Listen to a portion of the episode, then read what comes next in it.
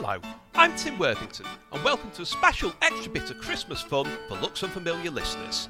If you've been following what I do for a while, or if you heard the Looks Unfamiliar Christmas Extra from a while back, you'll probably be aware that myself and Ben Baker a couple of times did Advent Calendar podcasts where basically we surprised each other with weird, forgotten, or just plain awful Christmas records and, well, commentated over the top. And sometimes they got a little bit sweary. For a number of reasons, we took them offline a while back, but as I say, you can hear a couple of them in the original Looks Unfamiliar Christmas Extra, and people keep asking to hear this one again in particular, so here it is, and if enough of you enjoy it, I may even put some more of these up. You naughty, naughty woman. No! Oh, I can't listen to. But, the Pac-Man album was bad enough, but I, I wasn't expecting that. I'm expecting this, and I never want to hear it. I didn't even before it came out.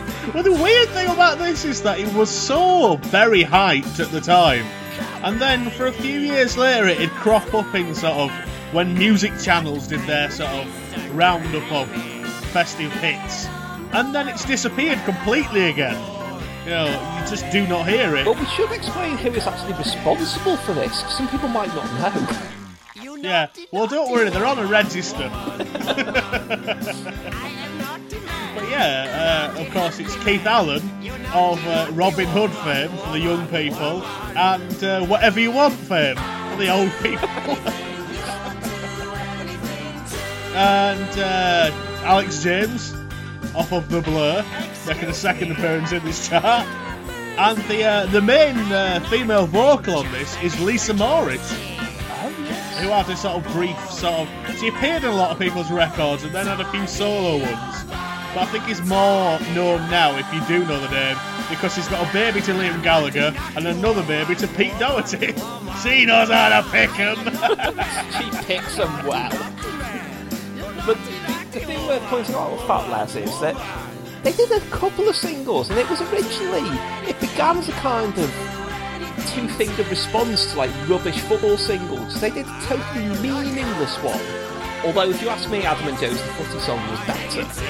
But, uh, but it became somehow a bizarre hit, and I'll come back to you in a second how much it caught on. But because of that, they just thought, oh, we'll just be a, an ordinary novelty group then.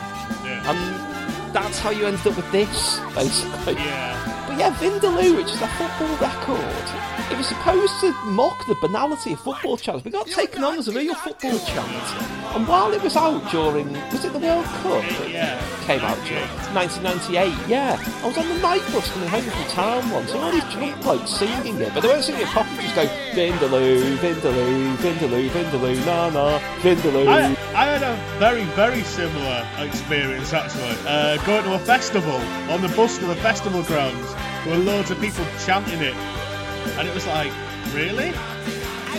Okay. And HMV gave about little bits of paper with the lyrics on. My story got a bit worse though, because eventually, after they were all singing the same bit again and again, this bloke sat next to me just went, England! And as he said England, he smashed his face twice into the bus window. I actually saw one of his teeth broke. And he had blood pouring down his face and just sat back down looking really pleased with himself. Oh, that is horrific. Well, that's what Fat Les does to people.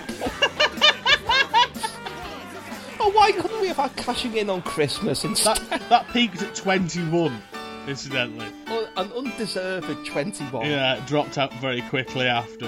Of course, there's two other Fat Les singles, one of which didn't even get released. Considering, obviously, there was uh, Jerusalem two years later for uh, the Michael Barrymore on it. yeah, quite. It's not a bad song. It's just, but it's just Jerusalem. It's just a version of Jerusalem. Yeah. And then there's the one that was cancelled in 2004 called "Who Invented Fish and Chips." Written by Lily Allen. Yeah, and well, she's the main singer on it, Lily Allen, who you may know from pop charts. And Lily Allen.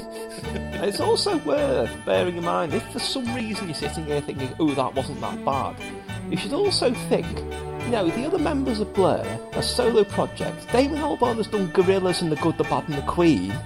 Graham Coxon's done some blinding stuff on his own. Um, Dave's had the good sense to do nothing. He flew a plane, and yet Alex did this. Yeah, well done, Alex. Although he also did Me, Me, Me hanging around, so partial credits. Before he became Radio 4's voice of farming. and cheese. Yeah, which is just fine.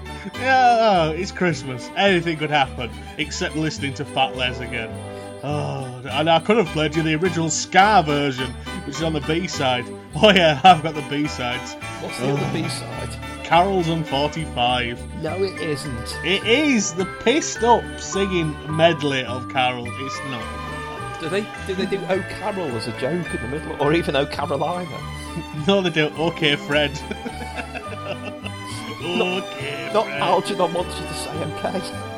So, until tomorrow, where you should have had plenty of time to scrub out your ears, I've been Ben Baker. And I'm never listening to that again. Good night.